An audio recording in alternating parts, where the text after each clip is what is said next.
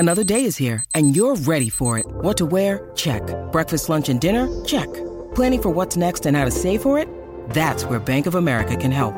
For your financial to-dos, Bank of America has experts ready to help get you closer to your goals. Get started at one of our local financial centers or twenty-four seven in our mobile banking app. Find a location near you at bankofamerica.com slash talk to us. What would you like the power to do? Mobile banking requires downloading the app and is only available for select devices. Message and data rates may apply. Bank of America N A, member F D I C.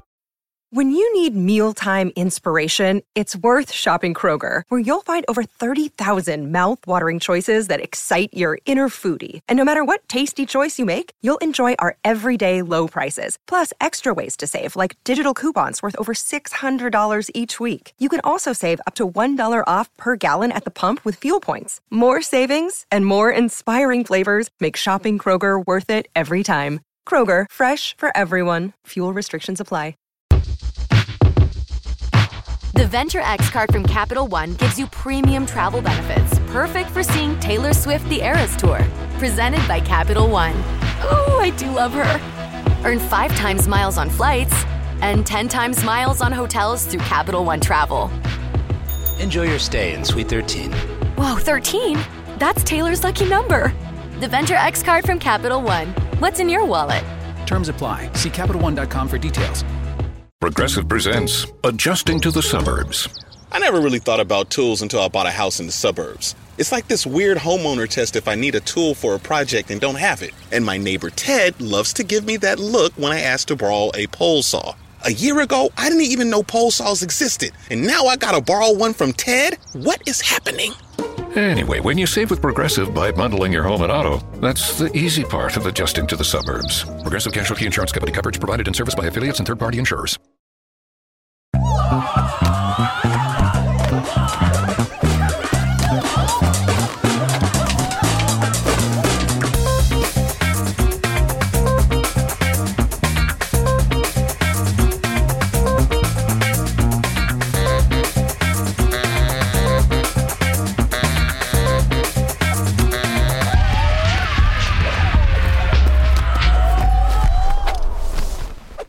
Welcome to Audio Judo. I'm Matthew. And I'm Kyle. And we are proud members of the Pantheon Podcast Network, your premier source for music podcasts. If you haven't had a chance yet to check out our spin-off podcast, Audio Judo Does Jazz, I encourage you to do so.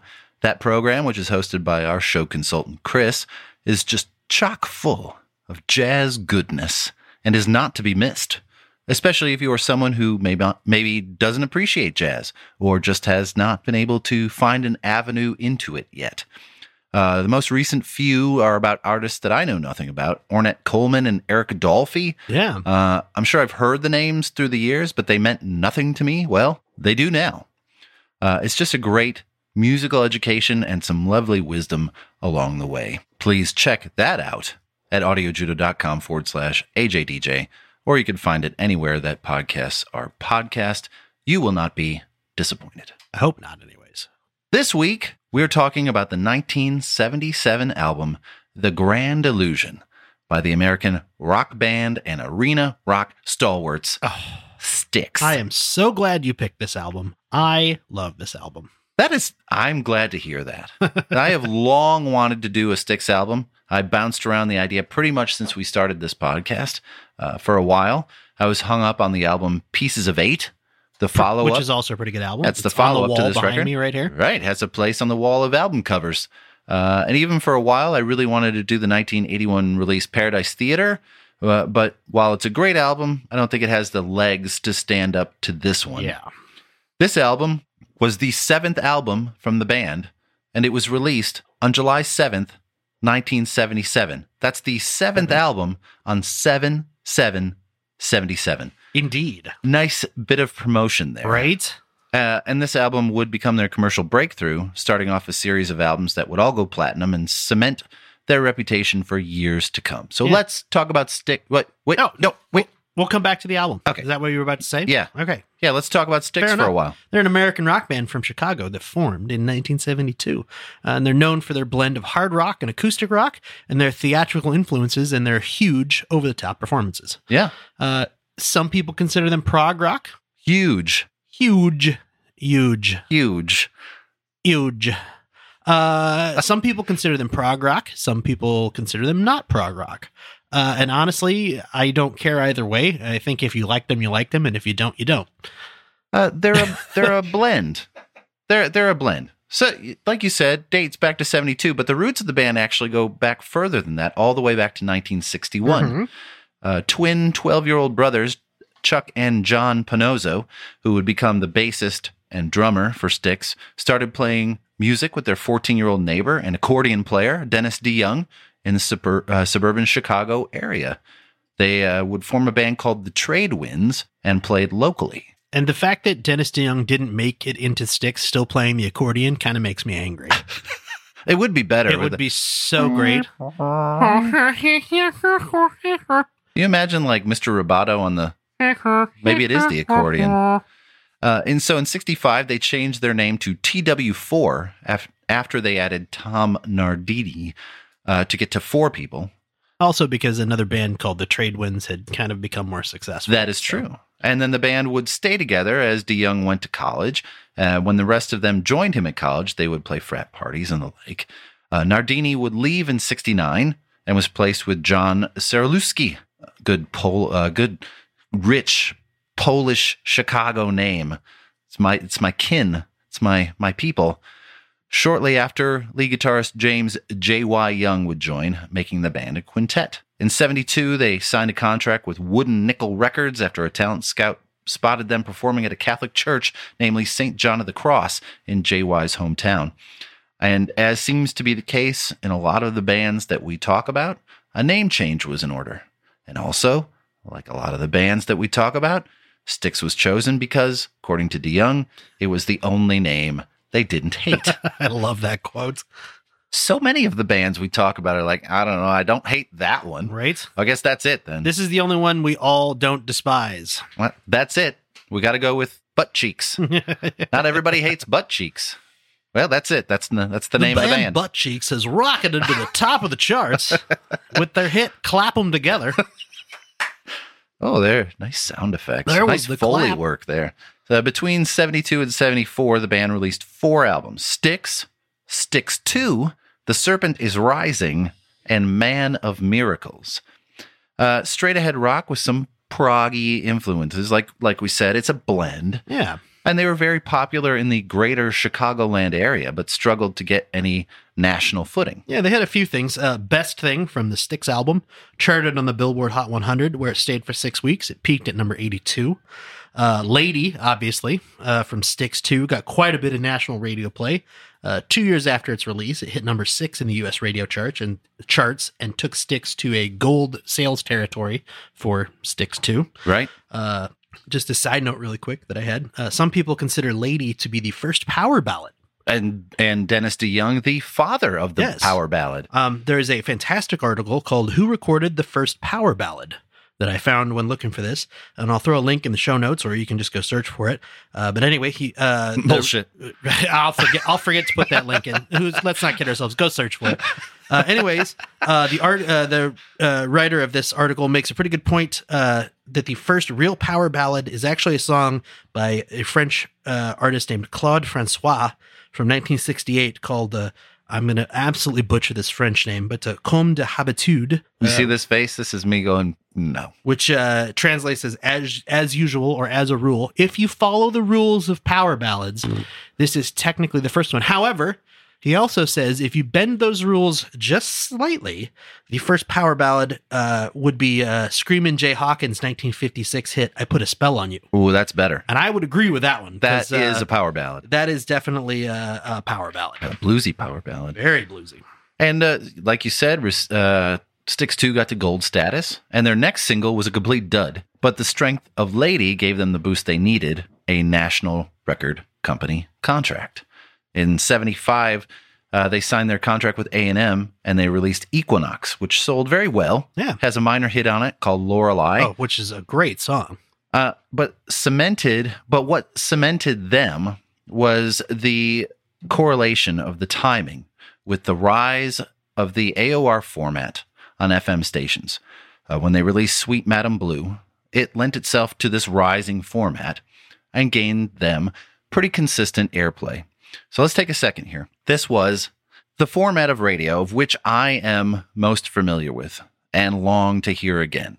It is why SiriusXM radio is almost constantly tuned to classic rewind or classic vinyl, because this is an era in which I cut my musical teeth. Mm-hmm. This is where the bands that I wanted to hear and gravitated to were played for the most part. Occasionally, and especially in the later eighties, those bands would become pop sensations as well, Bon Jovi and stuff like that. But even so, their lesser-known material would sometimes become staples on the A O R format. Other than Sirius, these stations are pretty much non-existent now, partially because the format and the popularity of that type of music has waned as well. And it's a tragedy. Bands that ruled my childhood, Styx, Journey, Rush, Zeppelin, Cheap Trick, Boston, R E O Speedwagon, Deep Purple, Rainbow, are just nostalgia bands for today's kids. I grew up with a Styx poster on the wall of my basement. It was my brother's, but I saw it every day. And I knew who they were and what they did. Other than the guy in tight white pants, they look like pretty normal guys, not rock stars. And I could relate to that. And yeah, while I know some of the music is dated, these were the bands that broke the ground for bands that kids listen to now that play arenas. These were the firsts. It was the heyday, and I miss it. I would be curious. We should put out a call out right now. Yeah. So if any of our listeners, wherever you are in the world, have a local radio station that still sort of fits that A and R, what do you call it? It's album style? Yeah. I yeah. guess. Uh, uh, uh, if it's streamed online, uh, share a link. Post it on our Twitter uh, and at us. Post it on our uh, Facebook page and uh, uh, uh, share it with everybody. I'd be curious to see how many are left and if any of them are streaming online. Yeah. I would, because I'd love to hear it. Yeah. Uh, so we're back to Styx anyway. Yeah. Uh, I was on a rant. That's good. It's a good rant to have, though. Uh, after the release of Equinox, guitarist John Saralewski left the band to spend more time with his family. And hey, the rock and roll lifestyle is not for everyone. Right. I think a lot of people that look at that move and go, how can you possibly give up the rock and roll, the fame and all of that? And you know what? It's easy.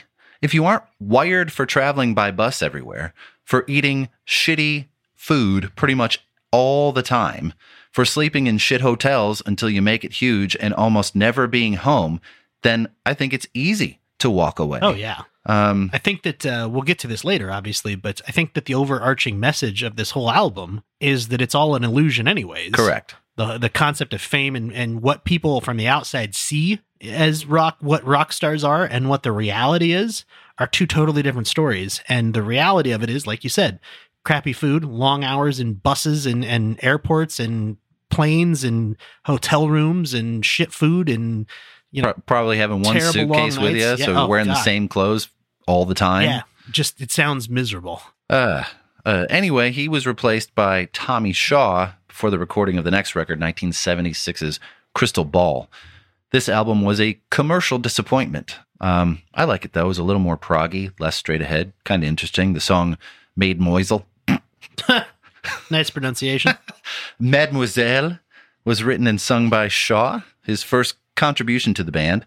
And that song would actually crack the top forty. There's a very interesting, there are, in doing the research for this, there are a lot of um, French connections and Quebec oh, French connections. Connection. Not necessarily just the movie, but uh, oh. there's a lot of weird little connect- connections to things from France and Quebec. Uh, that Styx, it kept coming up in my research with Styx. It was very interesting to me. That is weird. Did you find and out why? For that, no, I oh. never could find an, an absolute answer. One of the reasons may be that one of their very early big concerts, their first concert, I believe, outside of the U S, was in Montreal, and apparently it was a great success. Mm. And they're very well loved in Montreal, apparently.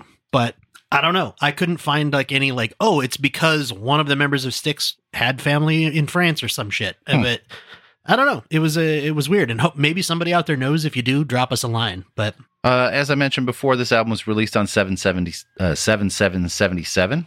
It was uh, recorded in their hometown of Chicago at the Parag- Paragon Recording Studio. It was a smash hit. Kyle, you have uh, you have the goods? I do. Peaked at number six in both the U S and Canada on the charts. Uh, Come Sail Away, the single, reached number eight in nineteen seventy-eight, and Fooling Yourself reached number twenty-nine in nineteen seventy-eight. It was the first triple platinum album for for Styx, meaning three million copies sold, followed by two triple platinum albums and a double platinum album in uh, Pieces of Eight, Cornerstone, and Paradise Theater. A lot of people misquote that as saying that they had four triple platinum albums in a row. Because of the way it is measured, they perpetuated that. Yeah. Uh, technically, Paradise Theater is only a double platinum album. So real piece of shit there. They only sold two million copies two of it. Two million? Ugh, what a hunk of garbage. But uh, uh, because of that, you know, obvi- a lot of people quote that incorrectly. But I, I thought I should definitely put that out there. But like I said a little while ago, the overarching theme of this album, The Grand Illusion, is the illusion of superstardom. Uh, what really separates the person on the stage from the person in the audience. Mm-hmm. That, well, that is the theme. Yeah. Yeah, we're going to get to that. I mean, I hate to just sum it up like that. Well, you did. Well, we're done. Yeah, and episode over. Uh, it had, it, like you said, the numbers, phenomenal, phenomenal success for that particular style of music in nineteen seventy-seven. It contains two hits that if you listen to classic rock radio right now, you will probably hear one or the other every day, or sometimes both. Come Sail Away is an iconic piece of rock and roll majesty. It doesn't matter how many times I hear that song, it's still awesome. Yeah. Would you like to talk about the cover art? Let's do it. This is, no joke, one of my favorite album covers of all time. I brought my vinyl copy of it, so you I know, can have it sitting so in front sexy. Of us. The overall cover design is by uh, Chuck Beeson, uh, art direction by Roland Young, and the photographs on the back By of the band are by uh, Jim McCrary, a very well-known rock and roll photographer who I feel like has come up in an episode previously, but I could not remember which one. Um, mm, yeah, I don't remember. And I feel like we talked about him for something, but so the cover features a wonderful altered version of the painting, The Black Signature, mm-hmm. by Belgian surrealist René Magritte. Uh, if you don't know the name, I'm sure you have seen some of his paintings. Uh, one of the more popular paintings is of a man with a black bowler hat on it, mm-hmm. with a green apple covering his face. Uh, Le Fils de Homme. Ah. Son of Man is the name of that piece. This particular painting that they used for this cover has the elements of the forest and some of the background elements as well. The painting was altered by the graphic house of Kelly and Mouse, who are Alton Kelly and Stanley Mouse, two of the most legendary rock and roll designers in history. They did posters and album covers for Journey, for Infinity, The Grateful Dead, including the skeleton with the zigzag papers on it, which oh, everybody yeah. knows, and the Steve Miller Band's instantly identifiable winged horse logo from mm-hmm. his album, The Book of Dreams. Uh, under bass player Chuck Panozzo's guidance, they adapted the painting to include things from all the songs on the record, and he had this to say. He said, "I thought this was a wonderful piece of art, and it was a great illusion in itself. That album was really a wonderful collaborative effort by everybody."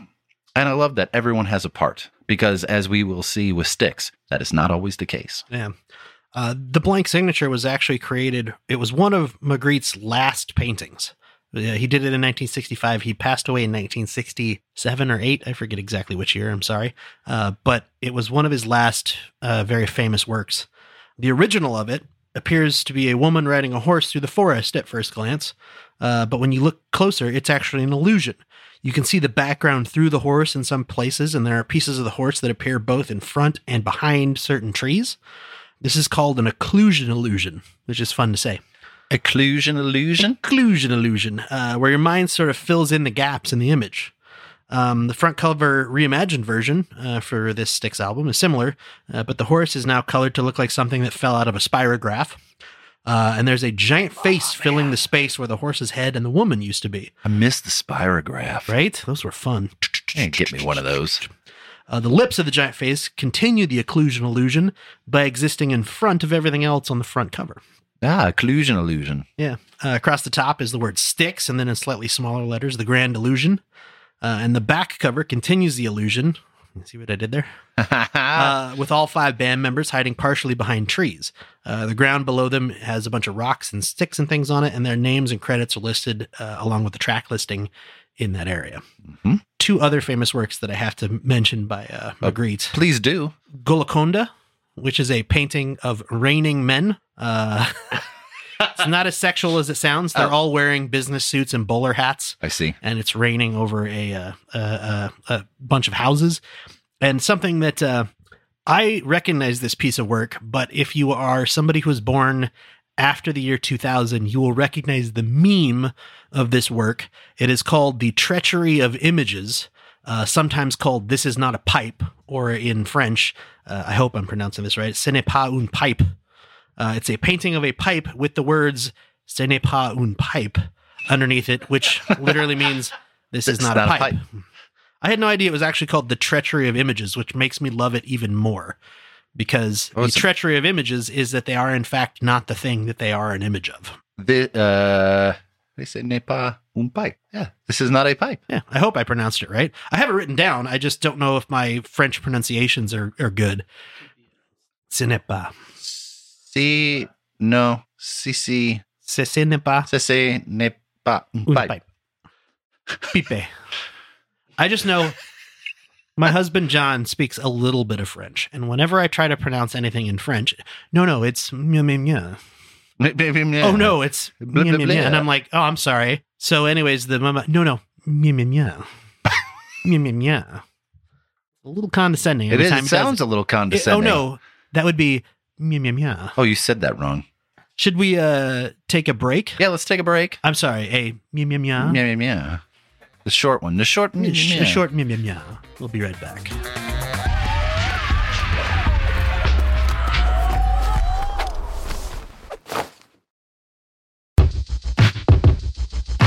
The Venture X card from Capital One gives you premium travel benefits, perfect for seeing Taylor Swift The Eras Tour. Presented by Capital One. Ooh, I do love her. Earn five times miles on flights and ten times miles on hotels through Capital One Travel. Enjoy your stay in Suite thirteen. Whoa, thirteen? That's Taylor's lucky number. The Venture X card from Capital One. What's in your wallet? Terms apply. See Capital One dot com for details. By now, you know that sound. It's the sound of the Home Depot. But what about that sound? You're listening to a set of G E appliances, complete with all you need to keep food fresh, dishes clean, and everything else stress-free. Making this the sound of savings on top brand appliances. The Home Depot. How doers get more done. Get up to twenty-five percent off select G E appliances right now. Offer valid January fifth through January twenty-fifth, twenty twenty-three. U S only. See store or online for details. Progressive presents Adjusting to the Suburbs.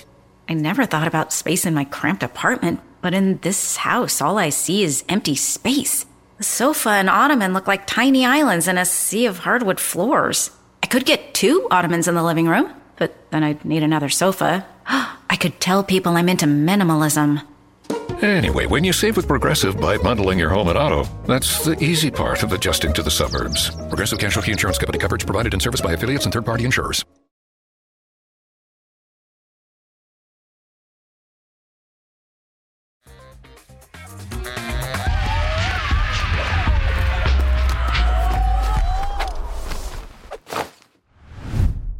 So let's do a little track by track. Let's do it.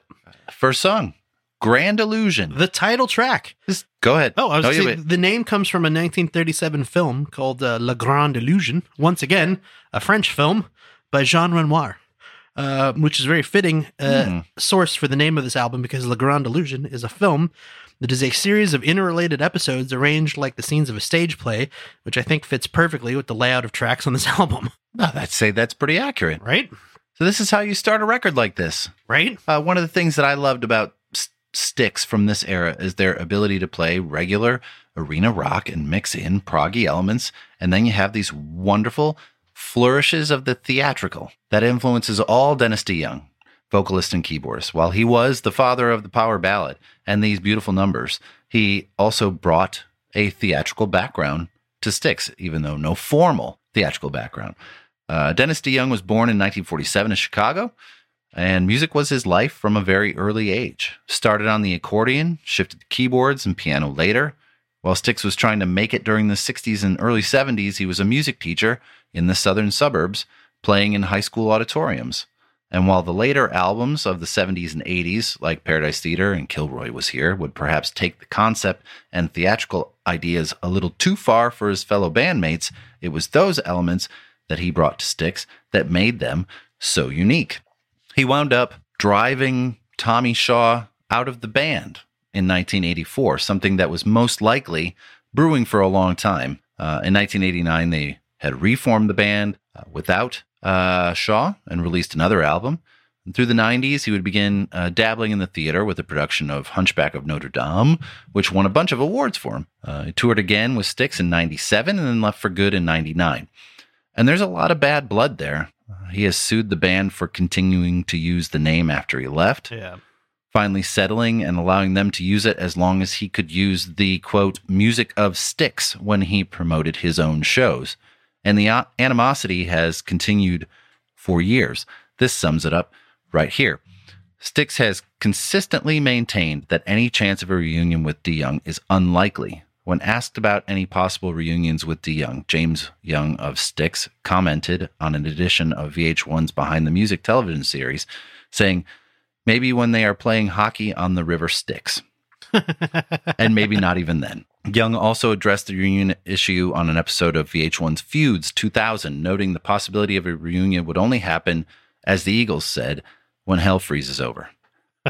Bassist Chuck Panozzo, no longer actively touring with Styx due to health problems associated with his H I V-positive status, offered a more hopeful tone to a writer doing a story on the band for Tampa Bay dot com. While reflecting on the effect the loss of his fraternal twin brother John had on the band, Panozzo noted, "Before any more of us die, I would hope that it could happen. Every year that it doesn't happen is another year that goes by. And if you wait too long, who will care?" But in an interview, Tommy Shaw in tw- uh, gave in twenty eleven indicated that he didn't think a reunion was realistic, noting, "We're crazy, but we're not insane." But when you listen to this song, there was such magic there, and you hate when ego gets in the way, because this is so awesome.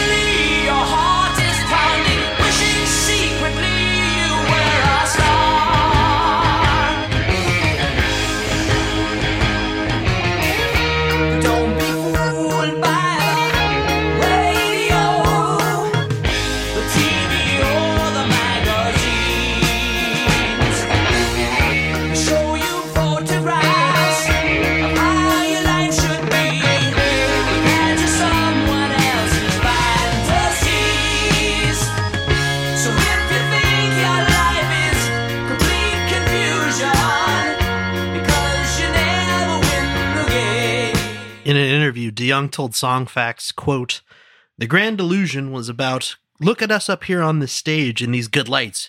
You kids there in the audience in the fourteenth row, you think we know stuff? We may know a little bit, but deep inside, we're all the same. And what we're doing and what people that advertise to you on the radio, T V, and magazines are doing by creating illusions and images about how your life should be, those are just fantasies because nobody's life is like that." Mm. I have more for that. So... big guitars, big drums, great voices. I think you take a step back, realize what the song is about. Styx at the time, while selling records, was getting brutalized by the media. Critics felt that this was all fluff and no substance. So what does DeYoung and the band do? They paint the whole thing, the whole band, as an illusion and take a jab at the industry. So he also said in twenty twenty, he said, "I decided I would tell the fans, you know what we're selling? We're selling music. We're selling t-shirts and concert tickets. So take it for what it is. If you think we know something you don't, maybe we do, maybe we don't." And there are a lot of bands that took that same idea when they were labeled as soft or whatever, sellouts. And one of the best quotes from Kiss when they were called sellouts was by Paul Stanley, who said, "Yep, we sell out every single show." And that's exactly like that. You're there for commerce. Yeah, yeah. I mean, I mean, if you're going to make art, you probably want to sell it. That's that's one of those things where there's that weird thing where for some reason as a society, we have decided that art is important. Art is fundamental. It's part of what being a human is, to create and want to consume art. But for the people who are creating that art, we don't want them to have anything. They can't do it except for the love of the art. Yeah, you don't get anything. You have to be a starving artist to survive. Right. If you have any integrity at all, you won't make any money. Exactly. You don't want money. You want your integrity. You can't have both. You can't make money off your art. You have, to do, it, you have to do it completely for free. You're probably fooling yourself, though. I am an angry young man. You are the angry young man. uh, this one's written by Tommy Shaw, and it was originally based on Shaw's initial perceptions of DeYoung, uh, who was an angry young man who viewed the group's successes with a wary eye and grew angrier, depressed with every setback. However, in later years, Shaw began to see himself in the lyrics, and the song took on a more personal meaning to him. Right away, you were made completely aware of the differences between how Dennis DeYoung wrote songs for Styx and how Tommy Shaw wrote songs for Styx. This is Tommy Shaw's Styx. Gone are the deeper meanings and metaphors in songs, and present are the more direct and essentially, pun intended, a more blue-collar approach to rock and roll. You, you I see it. What you did there. You get it? Yeah, the blue-collar man guy. Uh, so this is radio-ready rock. Perfect for those blue-collar folks driving home from the factories in the nineteen seventies. This is Midwest rock. This is the rock of my youth, like this.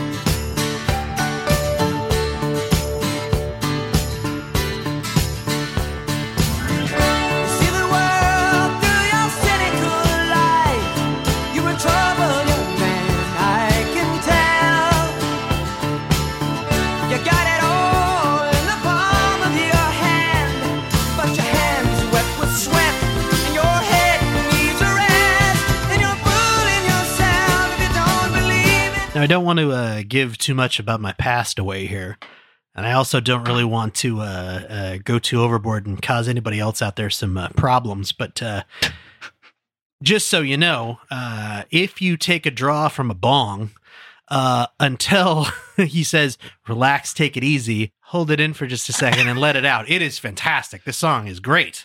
Ah, uh, not that I would know, but uh, you have some experience. I really? Uh, Tommy Shaw, born in fifty-three in Montgomery, Alabama, moved to the Chicago area to pursue music after he completed high school. And it seems to me that it must have been a much different childhood than the rest of the band. All the other guys were suburban Chicagoans, and this guy is from the Deep South, and the musical influences are completely different. After Styx disbanded in the mid-eighties, he would go on to have a mildly successful solo career. My biggest memory of Tommy Shaw was from nineteen eighty-eight. He was opening for Rush at Joe Louis Arena in Detroit. Ooh. And we were merciless. He was terrible, but he we we didn't help as a sold-out crowd of eighteen thousand people booed him off of stage three songs into his set. I feel horrible now, but at the time I thought it was absolutely hilarious. Uh, the power of a crowd. Uh, Shaw would eventually uh, go on to found Damn Yankees with Ted Nugent and then come back to Styx after DeYoung left. And like you said, the song is, was written by Shaw allegedly about DeYoung. And he said this in an interview. He said, uh, in a way, that song was from me to Dennis. The seeds of discontent had started to take over on the road. The rest of us were all really happy at the time, but Dennis wasn't getting the same joy. I was trying to tell him there was a great uh, amount of stuff going on and to enjoy it more. And it was frustrating to see someone so talented and loved, but not getting more out of the experience. Whether or not he understood, I don't know, but it was fairly subtle. So Shaw would refute that in later years hmm. and suggest that the song could also be about him because he was cynical at, at times, but it's pretty clear that it's about Dennis DeYoung. Uh, musically, it's great. So I got a question yeah. for you as a drummer. Yeah. What uh, what is going on with the time signature in this song? Because every single thing that's written about this song has like multiple paragraphs about the time signature changes in the song. It's all over the place. And I don't understand that stuff at all. It's so. Like six four and four four and then five four and then six four and then four four. It's it's kind of a mess. It's kind of uh it's kind of a little disjointed. Okay. But That kind of that kind of information is really only relevant to a drummer or a musician that really gives two shits about that. Because so so I I'll go back to Rush because that's what I know. Fair enough. Right? And there was always this conception that, you know, Rush wrote these very complicated songs, which they did. But essentially, there was a lifeline for people because regardless of the time signature that they were playing in, you could find the beat. Okay. It wasn't like jazz where you were trying to find where one was. You could find one without a problem, but what they did in the middle was more musically complex, but it was irrelevant if you were just listening to the song because it's not it's not disjointed. Okay. So while they were adding more beats to a measure, essentially they were coming back to the same spot. It just worked musically in a different way. Okay. But I think I think it's fairly irrelevant. For I mean, you're not listening to Dream Theater here. You're not trying to like find we're like where the hell is the goddamn beat? I don't know. It's Portnoy's just going nuts, and which has its merits and is great to listen to. And a lot of the prog stuff, like a lot of uh, Genesis and uh, Marillion and uh, Camel and all these bands, very complicated, very intricate time signature work, and and it's it only appeals to a very small section of of the audience, who that's, also happens to be the section that writes Wikipedia articles, right. Wikipedia articles and blog posts. So and that's why you don't. That's why those bands don't sell hundreds of millions of records because generally people need that lifeline. They need yeah. that. I want to be able to tap my foot to it and be comfortable with it. And Styx was able to kind of like blend those two things together with a little bit of prog and a lot of arena rock. You're able to get away with some of this stuff underneath and people don't really notice hmm. except for nerds. Very interesting. Like us. I was, like I said, I was just super curious because it was every time I read an article about this song, it was like, and the time signature. And I'm just like, oh God, again, skip, skip, skip. And more about the song. All right. So uh song peaked at number twenty-nine in the Billboard one hundred. So it was a bit of a hit, top yeah. forty. Um, song also has a darker history. Uh, on oh, yeah. May sixteenth, nineteen eighty-three, Robert Wicks, a twenty-four-year-old New Yorker who had just been fired from his job as a teacher's aide, took hostages at Brentwood Junior High School. During ne- negotiations, he used the local radio station, W B L I, as his personal pulpit, having them read an angry message and then play this song, which the station did. And this was the last song that played right before he killed himself. So thankfully, he was the only casualty of the event. It, uh, th- yeah, I was about to say, thankfully, he was the only one that uh, uh, died because of this. It was a really weird. Basically, he he pl- had them play a few different songs. Uh, Correct. But he, in order, what he was doing is by, you know, normally if somebody called into a radio station, it's like, if you don't play a song, I'm going to kill somebody. Well, they don't have any proof, but his thing was the opposite. If you don't play this song, if you play this song, I will release a hostage. Right. And there's a bargaining chip. Yeah, exactly. It, which to me is, is bonkers. Yeah. And, and again, just as a reminder to people out there, school shootings and stuff like that are not unique and new. No. They have been going on for decades. The difference is it was not readily covered, or it was just in page fourteen of your local newspaper, and you probably just didn't hear about it. I love the uh the I shouldn't say I love it, but uh the Onion article that has to get published over and over and over again. We can't understand why this keeps happening here, says the only country in the world where this happens. Or something. It's something like that. I don't remember the exact title of the article, but every time there's a, a school shooting or an incident like that, they post that article again over and over and over again, and it's it's very sad every time I see it. But, so uh, uh school shootings, total downer. Yeah. Uh, Superstars, however, total upper. It's another great song that is so uniquely Styx. Yes. Uh, one thing that I absolutely love about this song and Styx as a whole is the thickness and instantly recognizable sound of their background vocals. I, th- I can think of three bands that I could pick off the radio sheerly by the sound of the background vocals. Yeah. One is Yes. Okay. That sound is very hard to miss. Number two is Van Halen. Oh, yeah. And third is Styx, and it's such a great sound like this.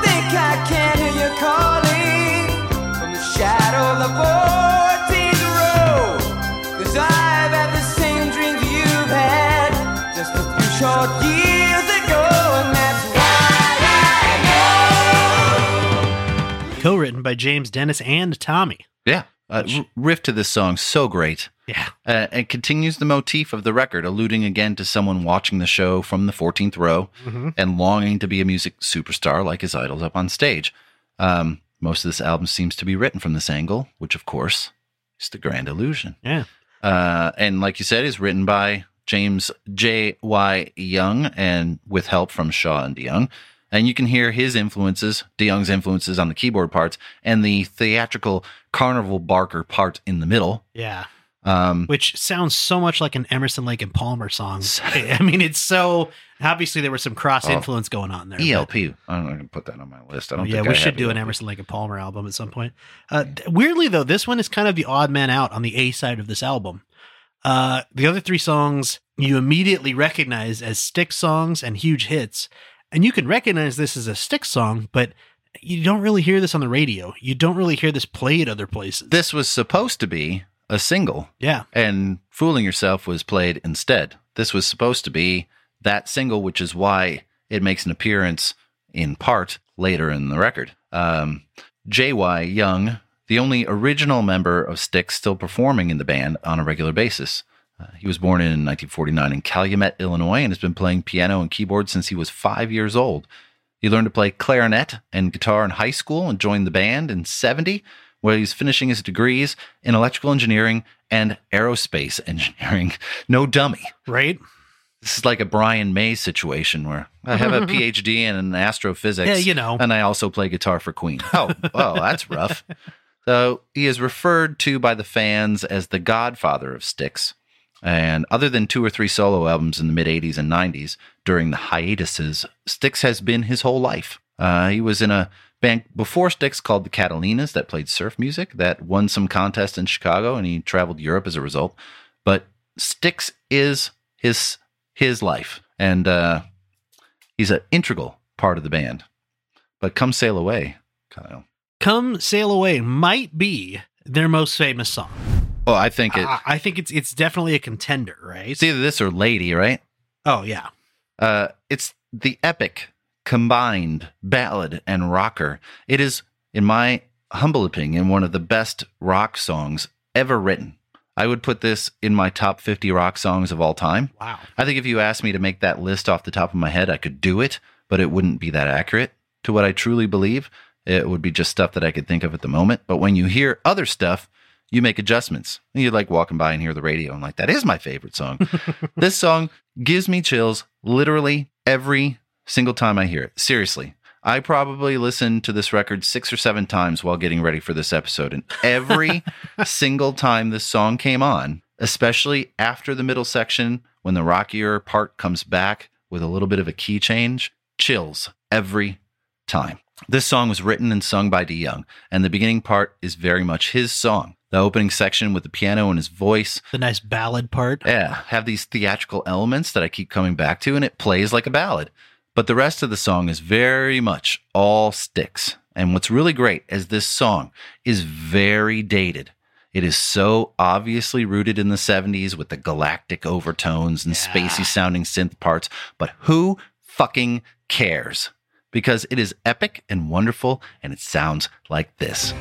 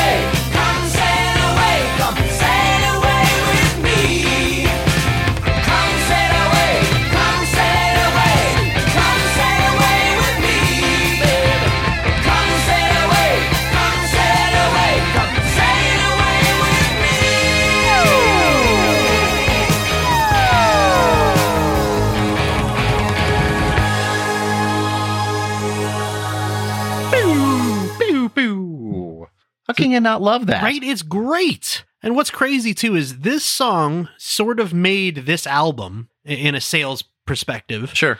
And obviously in the seventies, the way that people heard music was on the radio.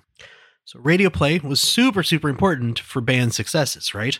Uh, and radio stations and D Js promoting a band could make or break them. Uh, however, of course, it was illegal uh, to bribe or offer gifts or promotions to program directors or D Js. I know where you're headed with this. Uh, but that didn't stop Tommy Shaw and the band's promoter, Jim Cahill, from traveling to lots of radio stations with bags of cocaine uh, in an effort to get more radio play for this song and future Styx songs and albums, uh, which worked. Uh, Cahill explains on the Styx episode of Behind the Music, quote, "Program directors were like penguins since they'd follow you around if you had snow." Uh, that blew my mind. I think that's I just awesome. Picture them traveling around and being like, having a copy of the single and a bag of cocaine and being like, "We would appreciate it if you'd play this. And if you Wink. play this, you get this." Ooh. Is that cocaine? I don't know what you're talking N- about. No. It's the uh, full upper drawer of cocaine. Uh, that's a joke for five people. So how we do it, one at a time. Uh, the radio edit of this song is only three minutes and seven seconds long versus the album version, which is six minutes and five seconds long. Play the whole goddamn thing. Right? Do it. Just play it on the radio. I was talking to a friend the other day who said that his wife absolutely hates Styx. Like, really hates them. And I said, you and I can no longer be friends. And I get, you know, when not liking a band or not getting their music or not appreciating the sound of someone's voice, like those people that don't like Rush because of Geddy Lee's voice. I get that. I get it. But what could possibly be objectionable about this song? Right? It's wonderful. When the guitar comes in and I'm walking the dog, I can't help but air strum those parts. Right? The bow, bow, bow, bow. That's so freaking great. So this song is all about following your dreams by embarking on a journey into the unknown. Uh, DeYoung talked about the meaning behind this song. He said, "Come Sail Away is a song about yearning to be in a better place. How do you get there? You go on a boat, on a ship, angels waving their wings as you ascend to heaven with them. Is there something going on? A starship to the stars? Are they aliens? Is it Captain Kirk? You tell me." What a wonderful quote. I know, right? He said that he wrote the song after he was depressed, after the previous two albums sold poorly and failed to capitalize on the success of Lady. And this would certainly rectify that, as this song would eventually get to number eight, like you said, on mm-hmm. the Billboard Top one hundred. Fairly significant moment for a song that plays out like a prog piece. Yeah. One thing that kept popping up along the way for this song was the, quote, religious imagery, gathering of angels, and that somehow this song was tied up with the story of Ezekiel mm-hmm. from the Bible. Now, damn it, I've read that passage in the Bible over and over, four different versions of the Bible, and I don't get it. Is there a gathering of angels in that part of the story? Kind of. It's not expressly said if they are angels or not. They are very descriptive, lots of bronze and lapis lazuli, uh, but I don't know. I feel like that's a stretch. I've never got that connection. And I will say there is a lot of religious imagery, but not necessarily biblical imagery. And I think those two things are separate. I feel like this would be one of those things. I can't think of the guy's name right now, but the all the History Channel episodes about ancient aliens, where the guy said, the guy with the big hair, and he's he's he'd be sitting there and he'd be like, "Now, I don't want to say there's aliens in the Bible, but there's aliens in the Bible." And well, then, and then they would it. quote this, you know? Um, Yeah, it definitely, I agree. I, it kind of, maybe I could see that being a reference, but Ugh. not as direct as everybody calls it out. Yeah, immediately everyone's like, Ezekiel one to four, and I'm like, or one to twenty-eight. I'm like, okay. Nope. And I'm reading it, and I'm like, I'm not seeing it. No. Uh, this song, uh, used in a ton of movies, uh, television shows, and commercials. One of the most famous ones is uh, that episode of Freaks and Geeks. Uh, where two of the main characters finally, because it starts out as a ballad, it's a nice slow song. There's all these couples dancing with one another. And they, he, uh, I can't remember the character's name now, but he finally gets up the courage to ask this girl to dance. And they get up and they start dancing, and then it, the rock part kicks in, and immediately everybody separates and starts dancing on their own. Oh, it's a very wonderful scene. Uh, Judd Apatow, is obviously, it, is it Freaks and Geeks? Mm-hmm.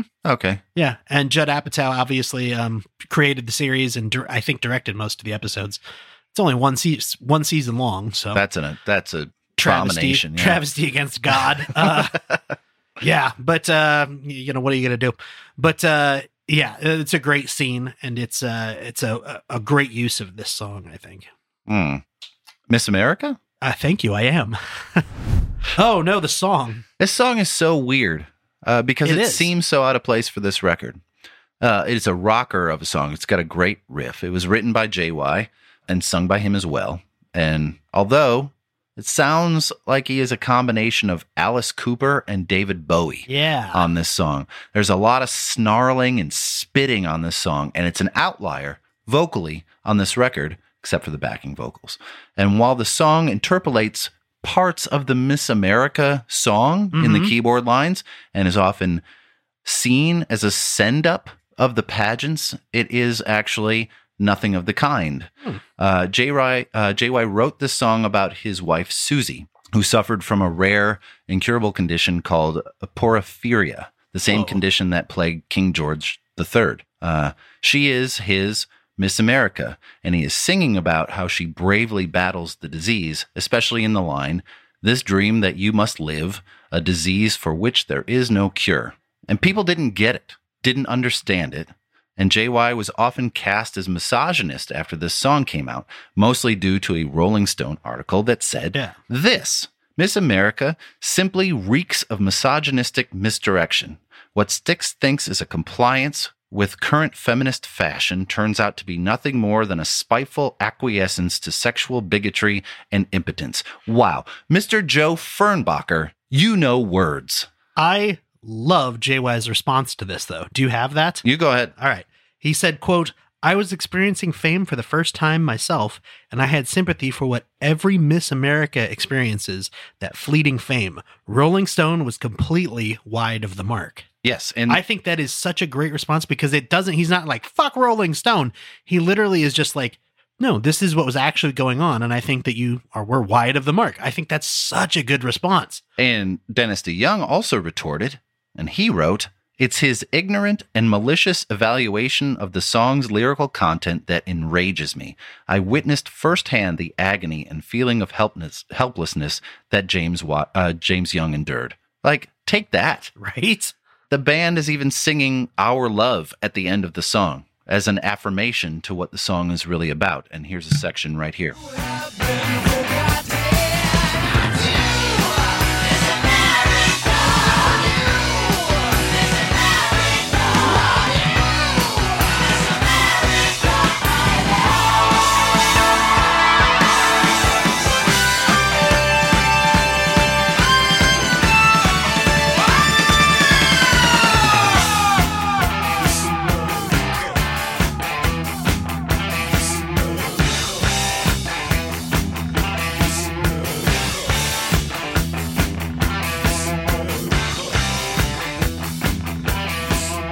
Now that I know the context of that song, yeah, it means some something completely different, and I'll listen to it with new ears. So I will tell you a really quick personal story about this. Sure. One of the favorite things that I got to do at a previous job.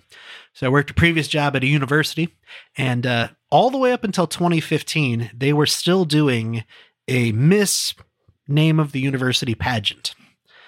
And every time I had to work it, I felt very gross about it. But I needed a job, and I kept working it. The last year that I did that pageant, after the show, they always wanted us to play like a, as they're announcing the winners, they were like, "Oh, we want you to play this song. We want you to play," you know, they'd pick some current pop song that was, you know, some piece of crap, you know, and uh, the final year I accidentally played this song uh, while they were, after they had announced the winner. Uh, and I just let it roll. They were like, "Yeah, just fade it out." And I faded it out a little bit. And while they were, "Thank you for coming, everybody," and in the back, "Miss America," I was like, people are like, "I like this. This, yeah, is, this good. is good. Nobody called me on it either, which I was like, I am doing that every time from now on. You but should. Then I got a better job and moved on. Oh. So, well, you're not, but I still think about it, but you left that job. So you I weren't did. a man in the wilderness. That's true. I was not. This song written by Tommy Shaw after seeing a performance by Kansas in Detroit, your hometown. That is right. Uh, Styx is played as their opening act, and he said of the Kansas performance, quote, "Epic. Unlike any presentation of rock music I'd ever experienced. To go that big opened up all kinds of ideas in my mind, and the next time I was alone with my acoustic, the song more or less unfolded itself." Ooh. Right? Just unfolded. It kind of like a transformer. Just cut. There's a song. Continues loosely on the same thing. Uh, references to being a lonely performer in front of ten thousand people hmm. and being able to connect. Sensing a theme. But uh, because no one really knows who he is or how he feels. Listen to this part right here. Another year has passed me by. Still I look at myself and cry. What kind of man have I become? All of the years I've spent in search of myself, and I'm still in the dark 'cause I can't seem to find the light alone. Sometimes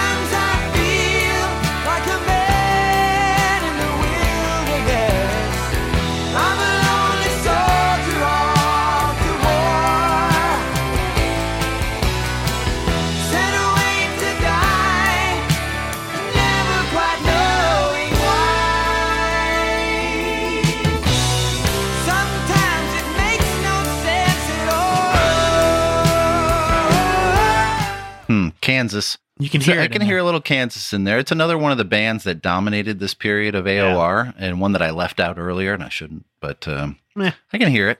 Shaw kind of mixed up his feelings about being a rock star with his brother, who had just been off, uh, been sent off, mm-hmm. or not just been, but he had been sent off to fight in Vietnam, and it's an interesting comparison between the two. Uh, one thing I could not find, and maybe you have a clarification on this, did his, his brother die in Vietnam? I couldn't. I did not see that. Okay. I couldn't find any information about that anywhere, and I was like, you would think one way or the other, somebody somewhere would have listed that and been like, he did or he didn't, but... Didn't see it. I didn't either. So I'm glad, I'm glad it wasn't just me. So uh, I like this song quite a bit. However, Castle Walls, ooh, this song... Not so much. Uh, this is by far my least favorite song really? on the record, although it contains some of my favorite musical performances. Uh, bass player Chuck Panozzo shines on this song. Uh, Chuck Panozzo has spent his entire career with Styx. In two thousand one, he announced that he was H I V positive and has devoted a lot of his time since then to gay rights advocacy and AIDS awareness. As a result, he is more or less the part-time bass player of Styx. He shares the bass duties on the road with Ricky Phillips. Duties. His brother, John Panozzo, also plays really well on the song, and he also spent his entire career with Styx. Unfortunately, John passed away in ninety-six from complications of alcoholism. He was replaced in the band by Todd Zuckerman, one of the most dynamic rock drummers in a long, long time. He is fantastic. This song, though, a little heavy-handed, would you say? Yes. I- I'm very surprised that you don't like this, because I kind of feel like this was a deeper step into prog rock versus everything else on this album. And I think it just doesn't fit for them. Okay. I think if some other band had done this song, I would probably like it. It just seemed out of step from the mandoles- mandolin-esque keyboard parts and the lyrics like... Down near the bay where the moonlit water falls, I stood alone where the minstrel sang his song. Coming from a band that also did Fooling Yourself, it just yeah. it seems a little... Uh, All right, I'll give you that. Right, and sometimes lyrics like that work, but they seem largely out of place on this record. This check, is... Oh, go no, go, no, no, no, no, I no, can no, do no. this afterwards. Okay, check this out.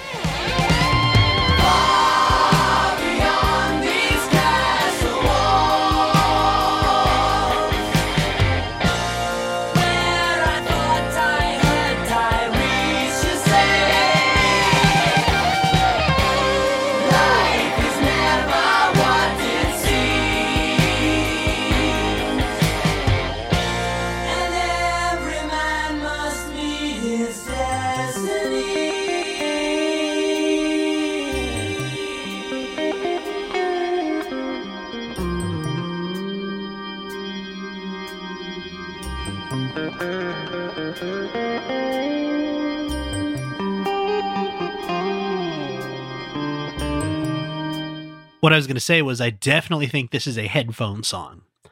Oh, this yeah. Is, this isn't a drive into the car song. This isn't a throw it on in the background song. You're going to put on headphones and focus on this song to actually listen to it. Now, that being said, I kind of agree with you. It is not necessarily a good fit for this album. Might be a good fit for this band, might not. I, I really had not thought about that. But yeah, yeah, I do. Uh, I do. I do appreciate the headphones.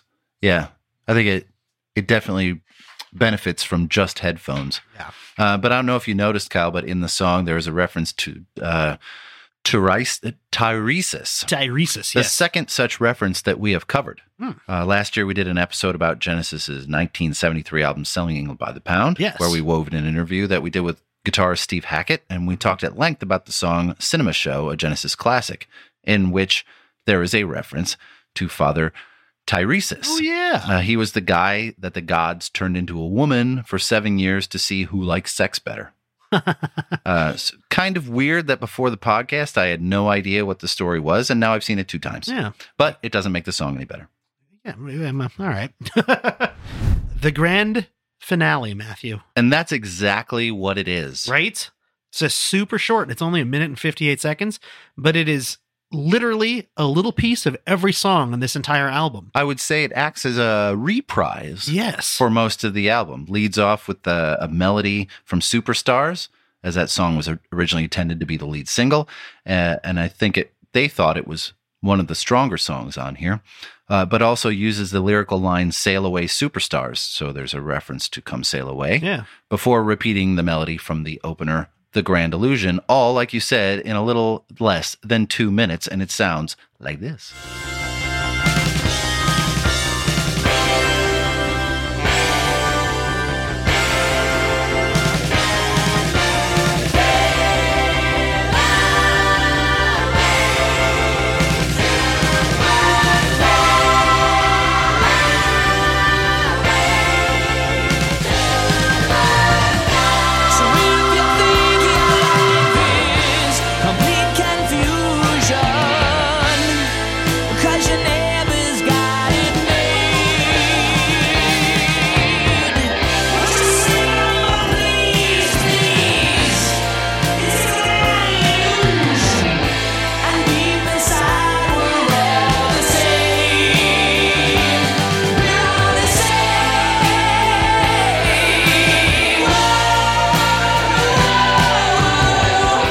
That is such a theatrical ending yeah. to this song. They have to have used that in concert, too, as like a closer. Oh, right? yeah. Or an encore. Big. Right? Yeah. Yeah. Huge. And that yeah. And that closes it up into a nice, tidy thirty-eight or so minute package. Right? Uh, it remains to this day one of my very favorite records from that era. And that is Styx. Styx's? Styx, The Grand Illusion. Hey, so if you are a lot like a lot of people, you disagree with me and my opinions very strongly because basically I suck. So you're probably sitting in your car saying, you know, Left Overture by Kansas or Foreigners four is the far superior record to this one when it comes to that era. So let's talk about it. Yeah. Sign up for our Patreon and buy your way in. Kyle, how if would they do that? If you sign up for the Backstage Pass level, it's twenty dollars a month, but for that twenty dollars, you get a very special personalized gift and the chance to co-host an episode of Audio Judo on the album of your choice. That benefit can be activated only once after one year of patronage at that tier. And uh, you also get all the benefits of the previous tier, which if you're interested in that, it's only five bucks a month. We call it the front row seats tier. Uh, and that tier includes a two-day early access to all episodes, so you get them on Wednesdays before everybody else gets them on Fridays. Uh, you also get a shout-out on a future episode as a loyal producer, uh, bonus mini-episodes every other week called Judo Chops that we usually do in between regular episodes, and occasional bonus content such as unedited interviews, behind-the-scenes videos, and tiny tidbits that got cut out of episodes, mostly because you can hear us opening beer cans and farting. And if you uh, just want to bitch to me that the album of your choosing is way better than my choice, I do it all the time. Then you can do that on Facebook at facebook.com forward slash audio judo or Twitter at audio judo or Instagram at audio underscore judo. And if you want to send attachments to back up your claim, you can send stuff to info at audio judo dot com. No dick pics, please. Please. Other than that, don't forget to check Audio Judo Does Jazz at audiojudo.com forward slash AJDJ, and then continue to listen to us. And we will talk to everyone in two weeks. Take care, everybody. Bye-bye.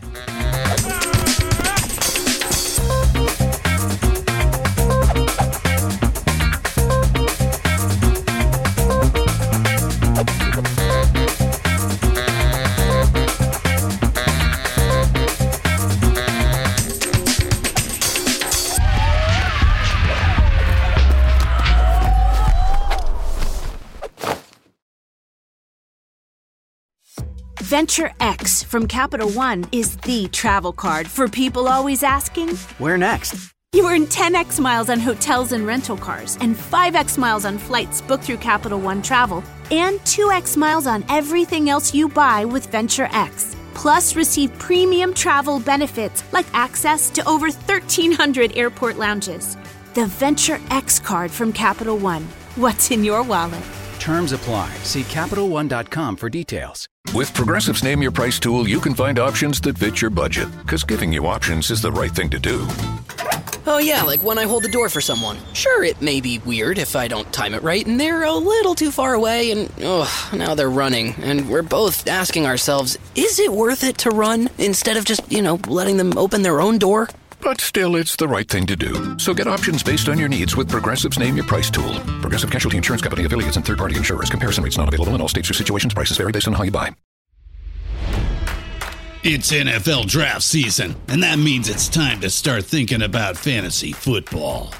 Fantasy Points dot com features industry-leading experts and prognosticators using proprietary hand-charted data to help you score more fantasy points. Fantasy Points dot com is the place to go for whatever kind of fantasy football you play. Whether you play fantasy football, daily fantasy sports, or do a little bit of everything, Fantasy Points has the meticulously researched content to guide you to victory. And why wait for the fall? Fantasy Points also covers the new spring football league, the U F L. Join the guru, John Hansen, Scott Barrett, Joe Dolan, and other massive names in the fantasy football universe with an exclusive offer. Use code Pantheon for fifteen percent off any Fantasy Points package, including the all-in package, with access to every article, tool, and data nugget that Fantasy Points has to offer. That's Fantasy Points dot com and code Pantheon for fifteen percent off at Fantasy Points. Fantasy Points dot com. Code Pantheon. Score more fantasy points.